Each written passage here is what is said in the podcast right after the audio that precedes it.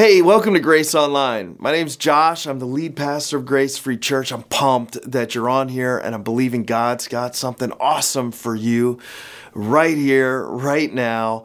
I'm excited to see how He's going to use this service in your life. And I also want you to know that if you are part of Grace Online and our online location, you are a part of Grace Free Church. We're here to serve you. We have an amazing team that would love to serve you and your family in any way we can. If you're interested in learning more about Grace Free Church or the many programs we have to add value to your life and help you grow in your relationship with God, please don't hesitate to reach out.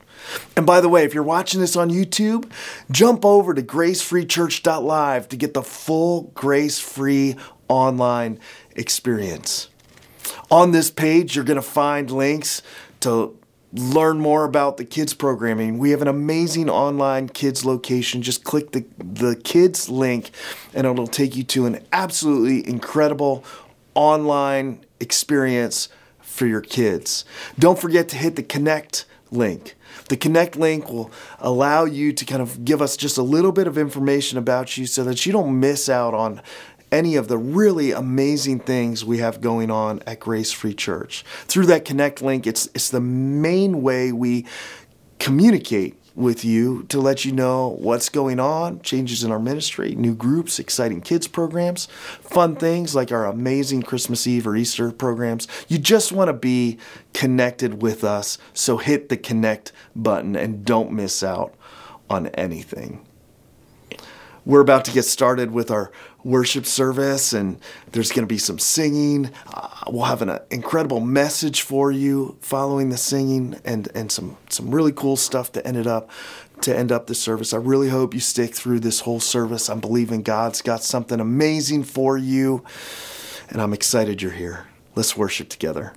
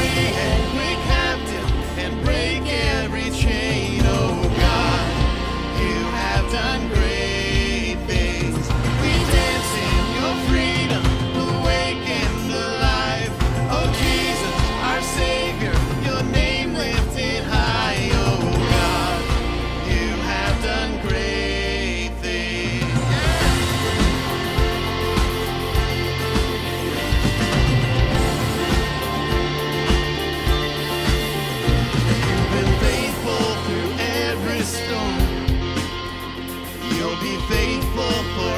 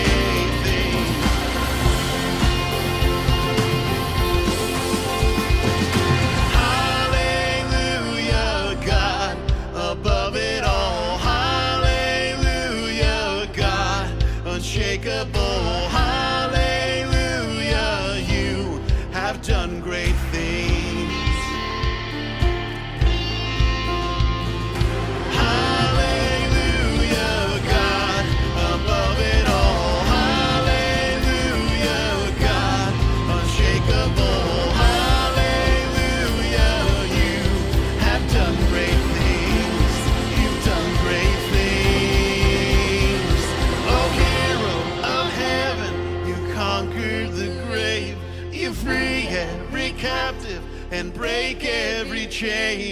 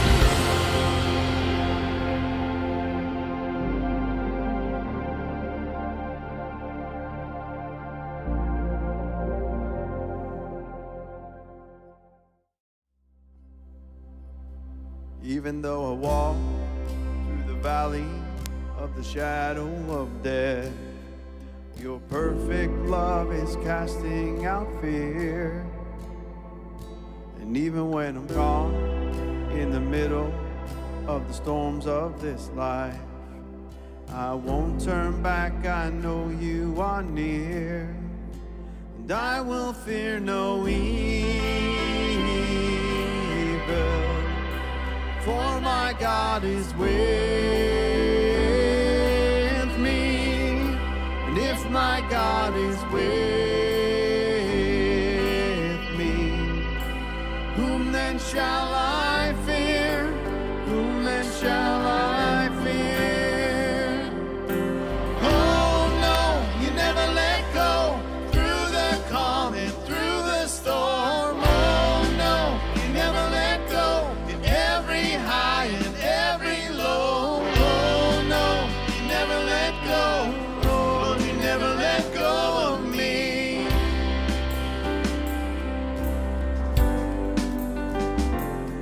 can see a light that is coming for a heart that holds on. A glorious light beyond all compare. And there will be an end to these troubles, but until that day comes, we'll live to know you're here on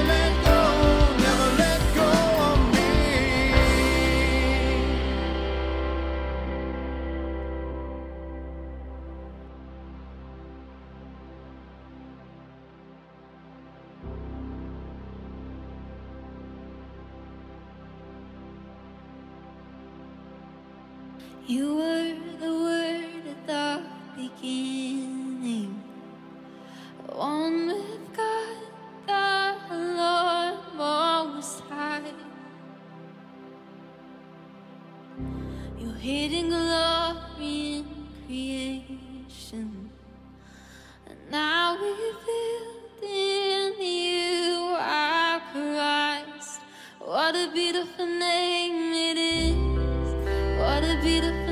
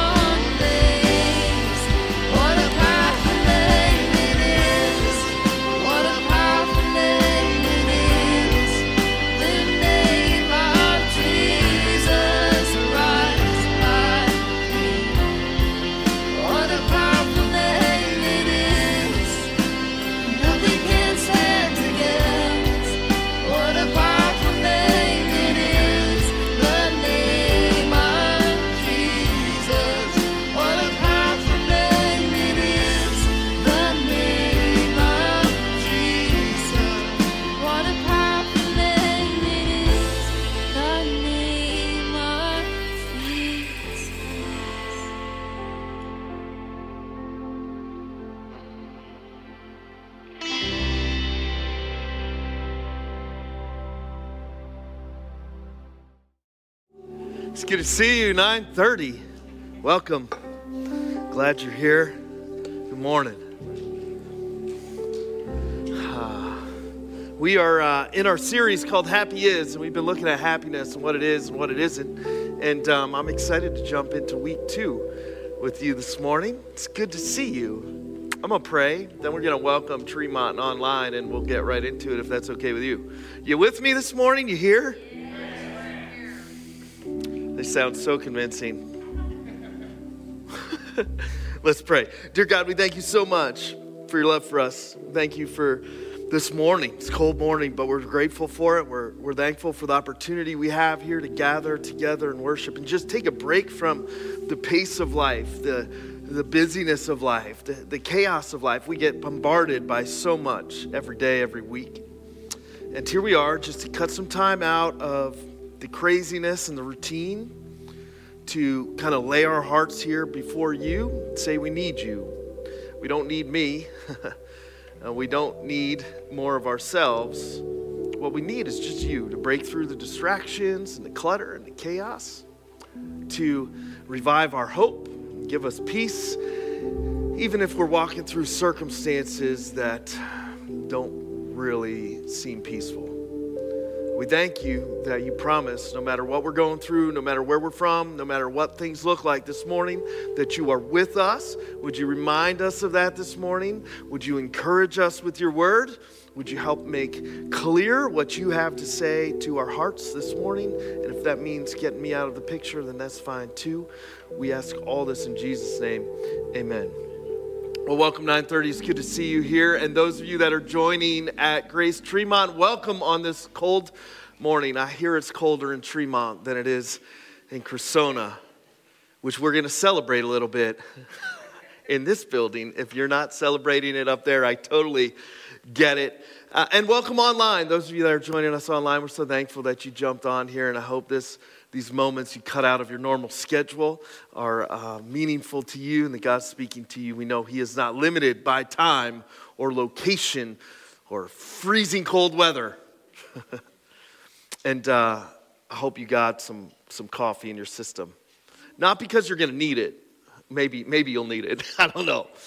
Uh, we are jumping into message two in our series called Happy Is. And just to catch you up like a little bit, in case you missed any of it, we don't want you to feel left out. You can always go back and re-listen to these messages at gracefreechurch.net slash talks. But uh, this series is a series that my father designed on what would become his deathbed. In August, he went to the hospital and he was in the hospital for a couple months uh, dealing with pulmonary fibrosis. And the dude from his hospital bed wrote like 10 sermon series outlines for me. He was our connection care pastor, if you're new here, as well as my father, and had been the senior pastor here for a long time before he passed the baton to me. From his hospital bed, with his lungs giving up on him from pulmonary fibrosis, he wrote a series called Happy Is. That's, a, that's some stuff right there. And, and it kind of starts with this whole idea that we got to get through our head about what happiness isn't. Happiness isn't a feeling that we chase, it's not just a feeling we chase. Happiness, the way the Bible talks about it, the way God talks about it, is a state you live in. It's, it's why the Hebrew word for blessed, in, in all of these passages we're talking about, in Psalm 1 that we talked about last week, that, that word blessed, it means happy is. Happy is. Now, last week we talked about happiness isn't a feeling, and this week I want to talk to you about happiness isn't a destination. I, I don't know if you think that happiness is a destination. Like, I have a sticker on my container of fly fishing gear smothered in stickers, right? Because it makes me look cool or whatever. but I have one on there, it's my favorite sticker. It says, Maine is my happy place. But happiness isn't a destination, and Maine in winter is still definitely not my happy place. We grew up thinking like that, that Chuck E. Cheese is where happiness is to be found. You ever notice that? Like when you're kids? We associate happiness with a place. And then we start saying things like, when I get, I'll be happy. You ever do that? I still do it. I know happiness isn't found at Chuck E. Cheese anymore. All that you can really find at Chuck E. Cheese is greased up with pizza grease, slides, and a ball pit that'll give you something way worse than any disease. I'm pretty sure if you just spent a week at Chuck E. Cheese, you'd be immune from every disease. I don't know what disease is gonna come next, but the cure is found in the ball pit at Chuck E. Cheese. I don't know who needs to hear that this morning. We, we grow up thinking that happiness is a destination. When I get, it's a place, it's something you need to arrive at. When I get to the beach, then I'm gonna be happy. When I do this, then I'm gonna be happy. When I get a new man, I'm gonna be, right? Is that too close to the chest? When he finally gets his act together, I'm gonna, we say when a lot because we grew up eh, with this idea that we struggled to grow out of, and it's not true about happiness. See, happiness isn't just a feeling, and happiness is not a destination. And if it is a destination, when I catch myself saying, when I get, I'll be happy, man, when I catch myself, I have to take a moment and think if happiness was a destination, then I'm going to spend a whole lot of time unhappy. And when I arrive at that destination, I'm going to be disappointed. When we start treating happiness like it's a place we need to get to or be, it's setting us up to failure. That's why I, don't want to bum you out with these statistics, but I got to share it. And uh, that's why, did you know that one out of 10 adults will attempt suicide in their lifetime? There's no, if you go to church, you don't count in those statistics. One in five adults suffers from depression. That's not even, that's not even mentioning the smaller stuff. It doesn't feel small, right? Like the, the less dramatic stuff. Like dealing with the p- disappointment in a shattered relationship, like feeling like you don't have a purpose in life, like those long periods of frustration where it doesn't, and and loneliness, where it doesn't feel like you're loved or cared for. It doesn't, doesn't take into account all of the stuff we face in the normal grind of life. Those statistics would say to us, man, you're not really happy. And I think part of it is because we think happiness is a destination, when really happiness is something for the journey. When you're a kid, you grow up and you think that happiness is Chuck E. Cheese or the beach or whatever. When you grow up and you have kids, if you have kids, if you don't have kids, you, you experience this in different ways. We all experience it. But as you have a little more perspective in life, a little bit different, you start to know the happiness isn't about just being at the beach because I can be at the beach and be miserable. I'm good at being miserable. I can flick on the cranky sw- switch it, sometimes I amaze myself because I'm like, wow, this is awesome, but I'm still cranky. I don't know how I can manage it.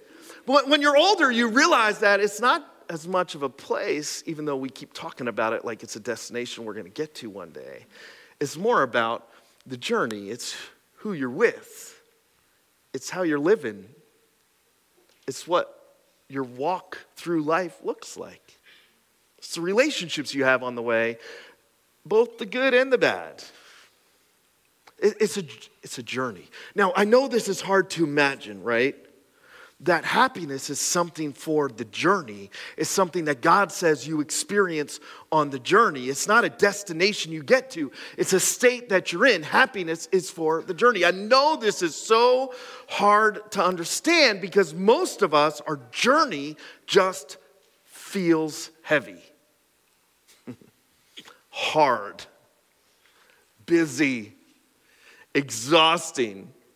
If you had to journal about your journey, the key words that would pop up are not like, I feel so light and free and wonderful.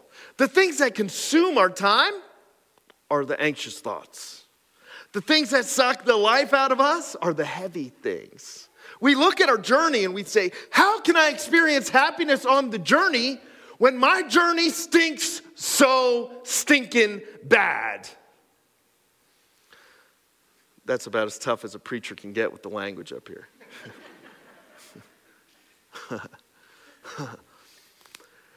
we, I get it.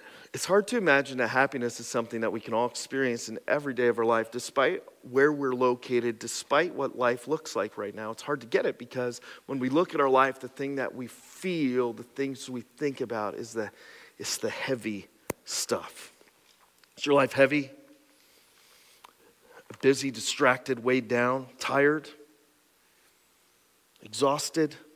Does feel like you're groaning through life all day, every day? Like you're wasting away. What a bummer. But what if there was a way, even if your journey has been a little heavy, for you to still be able to experience the Bible's version, the real version, the deep in your soul version of happiness? So, you ready? Like, my, my hope is this is called Living Light.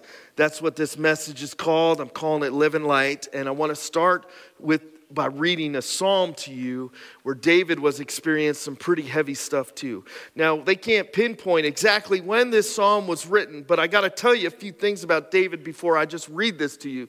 David was the most famous king of Israel and probably the most successful king of Israel. He did all kinds of absolutely amazing things for the nation of God's people. Not only that, but God favored David so much, he was like called a man after his own heart. David had this special kind of relationship with God, and a lot of it is documented in the book of Psalms, where he wrote songs and poems and all kinds of stuff that you'd never expect from a dude who was just as good with the sword as he was with the harp and a pen. You'd never expect it, but here in the book of Psalms, we have so many Psalms written by David. He's a hero of the Old Testament, but you also should know he was an epic failure. he did some terrible, terrible, terrible things. We're not going to dress it up like it's Sunday school. David had some epic failures that cost him big time, that hurt him and hurt others big time. David had screwed up epically. He had a dude killed after he slept with his wife. I don't want to get into all of it. Just to say, like, your bad stuff probably it's, it's on the B team compared to the A level type of dumb decisions that David did. And yet, he still was a guy who God called after his own heart. He still was somebody that God used greatly and redeemed. Now, I say all that to just say that David probably wrote this psalm after some bad decisions, when he had screwed some things up and he was carrying the weight of it all. It was, it was dragging him down. Listen to this. It says, Blessed, that's that word, happy is, that word means. Blessed is the one whose transgressions are forgiven. Now, if you're taking notes, you just grab a Sharpie out and circle this on your phone. Don't do that. It will be hard to get off. Like if you're taking notes, there's some stuff to circle in here like forgiven. The, the key words are the beautiful words that describe our walking this. Blessed is the one whose transgressions are forgiven, whose sins are covered. Blessed is the one whose sin the Lord does not count against them, and whose spirit is and who, in whose spirit is no deceit. Now check this out transitions here to describe where the dude's his experience in life right now. He says, When I kept silent, why is it that we keep silent about the deeper stuff in life? Why is it that we shut down when it comes to talking about the most important stuff in life?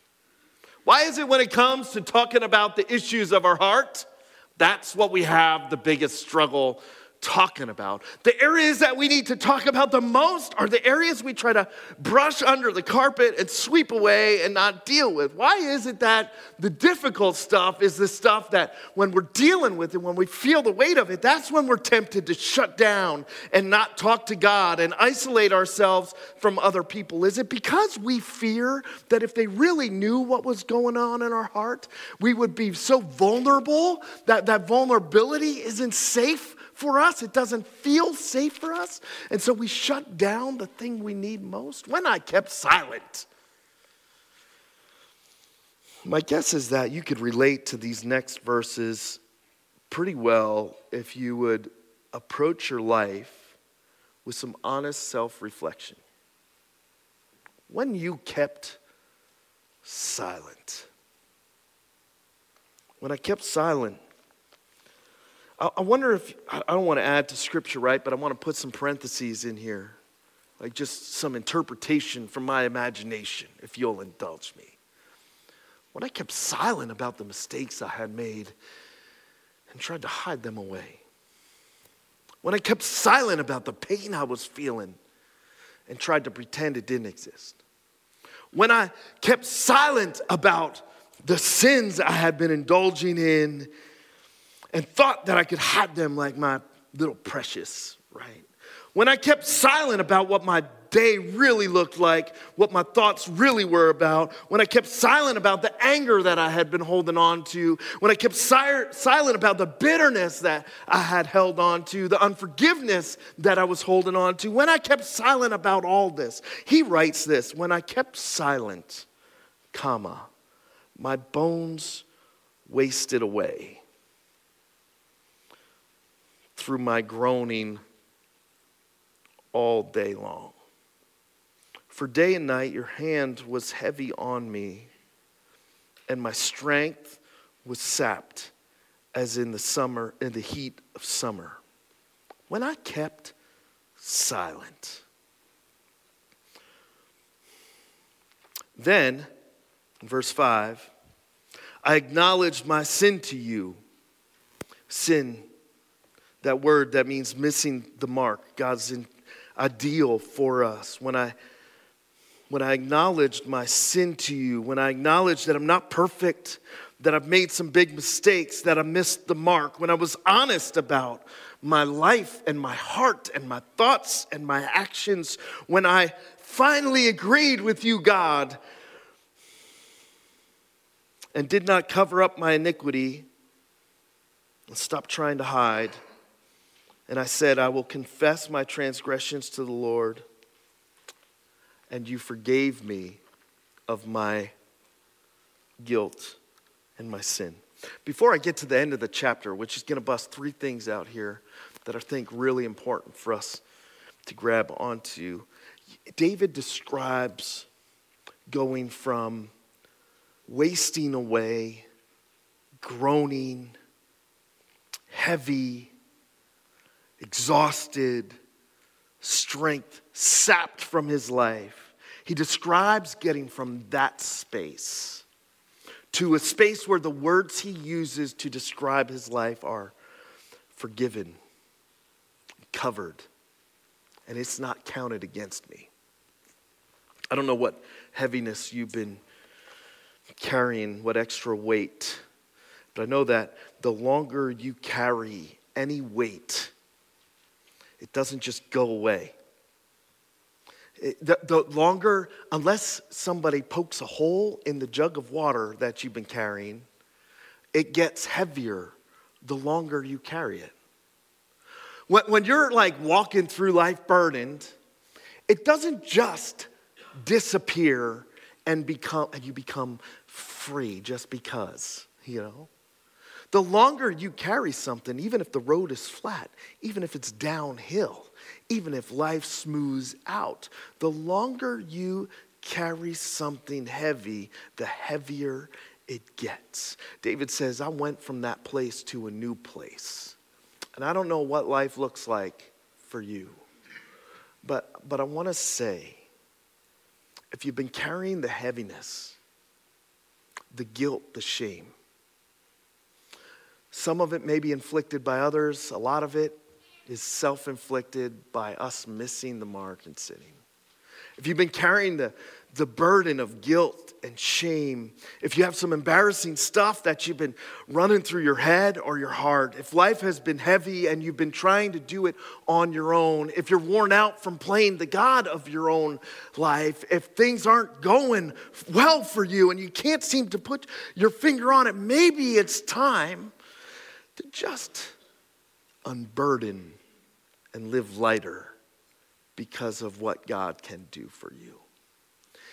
David says the transition from that heavy journey to those beautiful words of blessed, happy is, happy are those who are free, happy are those whose sins aren't counted against them, happy are the forgiven, happy are those who aren't carrying that burden. The difference was what God did when He just started to live honestly. He stopped trying to hide when he just laid it all out in front of God. And what happened was something incredible. God didn't smite him. I don't know, is that what we think's gonna happen? Is that what we think's gonna happen? Is that why we don't talk to God when we got a bunch of junk going on in our life? Is that why, in the midst of our failure, He's probably the last option? Is that why we'll hit people up in the DMs on Instagram before we talk to Him? I don't know. Do we think that He's just waiting to smote us? As if He didn't know already what, what we were doing, right? Like, I gotta tell you, you can delete the history on your browser, but God still knows what you've been looking at on the internet. Is that too close to the chest? He still, he, he knows it all. And he still loves you. He's not waiting to smote you. It's not some like nun walking around Catholic school with a ruler waiting to smack you upside the head with it when you finally admit that you cheated on your homework. That's not. He's very concerned about the weight that you have been carrying. Sin is a big deal to God. He knows what He has intended for you, and it's way better. And we're carrying around this heavy stuff, unwilling to just open up and agree with God about it because we don't trust His character, because we don't understand His heart for us, because we forget that He knows it all and loves you anyway. He knew it all before he sent his son to a cross to pay the price for all the times we miss the mark, to bear our sufferings, the self inflicted ones and the ones that we suffer at the hands of others when they miss the mark too. He knew it all, and yet he demonstrated his love for us in this that while we were still sinners, Christ died for us. You see, that word should lose some of its power in your life. That word, sinners, it should just be a reminder of grace. That's it. It shouldn't be something that buries you in shame. It cuts your knees off in the journey. It should be a reminder that, hey, yeah, guess what? I'm not good at being God of my own life, and I am in desperate need of God's grace, which He freely gives to us. In Galatians 5, chapter 1, it says, It is for freedom that Christ has set us free. And you go down that, that a little bit further. I have my bookmarks in here, but I was not prepared to flip. It says, It is for freedom that Christ has set us free. And you go down there a little bit further. It says, The only thing that counts is faith expressing itself through love. Can I tell you that those words were written to a bunch of people who, in response to their own sinfulness, decided that they were going to embrace religion and work really hard to unburden themselves of the guilt and the shame? They were saying, like, I, I don't want to, I can't live with this heavy burden. I can work it off. that works about as good as me walking by the treadmill and wondering why I didn't lose weight. Religion is our attempt to deal with the heaviness ourselves. And Christ didn't come to give you religion, He came to give you freedom. He offers you that freedom through the cross and His resurrection. It's the only way to get it. But that's okay because it's free and it's for you, no matter who you think you are or what you think you've done. You know, at the end of this passage, which I didn't read to you, I think there's three things that just blow me away, and I want you to pay attention or, or jot these three things down. I think they're so powerful, and I call these three things the cure to living unheavy. The end of the chapter says this it says, Therefore, let all the faithful pray to you while you may be found. This is his instruction after realizing that he went from that really dark place to a really freeing place. When he realized that he could take the worst of what he had done, laid it out before God, and that God would offer him grace in place of his junk. He, he says this He says, Therefore, let all the faithful pray to you while you may be found. Surely the rising of the mighty waters will not reach them. Somebody needs to circle that because you feel like the rising waters are going to drown you out this week. The rising waters of your life. In verse 7, he says, You are my hiding place. You will protect me from trouble and surround me with songs of deliverance. I will instruct you and teach you in the way you should go. I will counsel you with my loving eye on you. Do not be like the horse or the mule, which have no understanding but must be controlled by a bit and a, a bridle. My wife is going to kill me. She loves horses. I don't know how to say that word, so I should know better about that one. Bridle? Bridle. That's anybody? Super disappointed in myself right now. It's fair if you're disappointed in me too. Many are the woes of the wicked, but listen, the, Lord's unfailing love surrounds the one who trusts in him. Rejoice in the Lord and be glad, you righteous. Sing, all you who are upright in heart. There's a couple things here, three of them to be exact. And the first one is open it up, your heart. Open it up. David's instruction to us from this place he was in is like stop hiding your heart. Most importantly, stop hiding your heart from God. When I was silent, things got worse. When I was silent, things just got heavier. When I was silent, I almost couldn't take it anymore. Life was choking me out. My own sinfulness was suffocating. I was buried in the guilt and shame of my choices. I wasn't going to make it when I was silent, but then I opened my mouth and I found forgiveness and grace no matter what I had done, no matter how dark it had gotten, no matter how things had looked, there was hope to be found simply in opening it up to God. Open your heart up to Him. I know it's scary, I know it feels vulnerable. That makes us want to pull it back. And sometimes the biggest thing we can do is break through that fear and just lay it out there. His, his instruction to us is just open it up. The water's rising. The water of life is always rising. But if you pray, if you live with your heart open to God, the water will rise, but it won't reach you.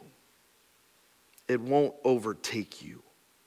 Jesus said in John 16 33, In this world you will have trouble, but you can take heart, for I have overcome the world. It's time some of us start to take our hearts back from all the fear and all the shame and all the guilt, and we start to say, Here it is, God. I, I want to take my heart and give it to you, the overcomer. The second thing he drops on him is this I'm gonna hide in you. Hide there. You don't have to hide anything from God. You should hide in God. Now, this is huge, right? One of the greatest needs we have is a need to feel safe. And here in this passage, it's like David is saying, the safest place for your soul is God. Don't think the opposite. He knows exactly what your heart needs. He knows exactly how to handle you. He will be gentle, He will be loving, and He will move you from there to free. Hide here. We're, we we want to feel safe. It's like our basic fundamental need. And when we don't feel safe, we, we, we shut off, we, we shut down. David makes a decision that instead of hiding from God, he's going to hide in him. You don't have to hide from God anymore. He knows everything. He offers you his love. You can hide in him. And I think that all starts to really click in by this last part. Many are the woes of the wicked. David knew this. He outsinned probably everybody in this room. He was notorious in the devastation he with, caused with some of his decisions. It was complex. He's a complex guy, and he writes this. He writes, Many are the woes of the wicked, but the Lord's unfailing love surrounds them. He understood the many more equation of God. Many are your failures, many are your mistakes, many are your sins, many are your bad attitudes, many are your grumbling spirit, many is the devastation that we've felt and caused to others, many, many, many, many heavy things, many exhausting things, many worn out things, but more is God's love. His grace doesn't just tip the scale in your favor it destroys the whole thing. His grace is what allows us to live light. Blessed are those, if you could summarize this whole passage, who are found and who are living in the unfailing love of God and the grace He wants to smother us in. I don't know what your life looks like if you've been walking around burdened, heavy, worn out, if you've been dealing with the consequences of some of your decisions or the consequences of somebody else's decisions, if you've made a whole mess of it, the grace is still there waiting for you to step into it. It's free. It comes by Jesus, his work on the cross, and the empty tomb for us. And all that matters, as it says in Galatians 5 6, all that matters is faith. Have you placed your faith in Him, lived out in love? And are you loving God and others? Those are the only questions that matter. Would you live your life with your heart wide open for God this week? Would you hide in Him instead of hiding from Him? And may you realize that no matter what damage you've been living through or causing yourself, God's love is always greater. Let's pray. God, we thank you so much for your love for us. It's good to be reminded of your grace. We need it. I just, you know, I don't know who this hits. But I just pray that you would use this word in my heart, in our hearts, to help us to learn, like, Happiness is not a destination, it's a, it's a part of the journey. And the most important part of that journey is just living unheavy, living light in the freedom of your grace. Help us to live in that, to stay in that space where we know we don't have to hide from you, we can hide in you. In Jesus' name, amen. Good morning, Grace family and friends. We are so glad you have joined us to worship at our online campus. I want to take a moment and talk a bit about why we as a church encourage giving. Did you know that giving is considered an act of worship? It's true, Paul addressed the Philippian church on this very thing. In Ephesians 4 18 through 19, Paul states, I have received full payment and have more than enough. I am amply supplied now that I have received from Epaphroditus the gifts you sent. They are a fragrant offering, an acceptable sacrifice, pleasing to God. Paul, of course, is referring to their offerings here. Paul continues, and my God will meet all your needs according to the riches of his glory in Christ Jesus. Paul used these gifts to further the mission of spreading the good news of Jesus Christ. And just like Paul, our mission at Grace Free Church is to share this good news throughout Schuylkill County. We want you to be a part of this mission as well. By partnering with us, we can reach the people of Schuylkill County. In fact, we can't do it without you. You may be thinking, how, how do I partner with Grace Free Church? Well, one way is through giving. We made this partnership process very simple. In fact, we have several methods to assist you in joining this mission. You can mail your gift to the church. You can text your gift to 570 528 2060, or you can give online by clicking the Give Online button on this page. The Give Online button also has a recurring giving option, which is a great way to schedule your gift giving. We appreciate you and are excited to see what God has in store for this church.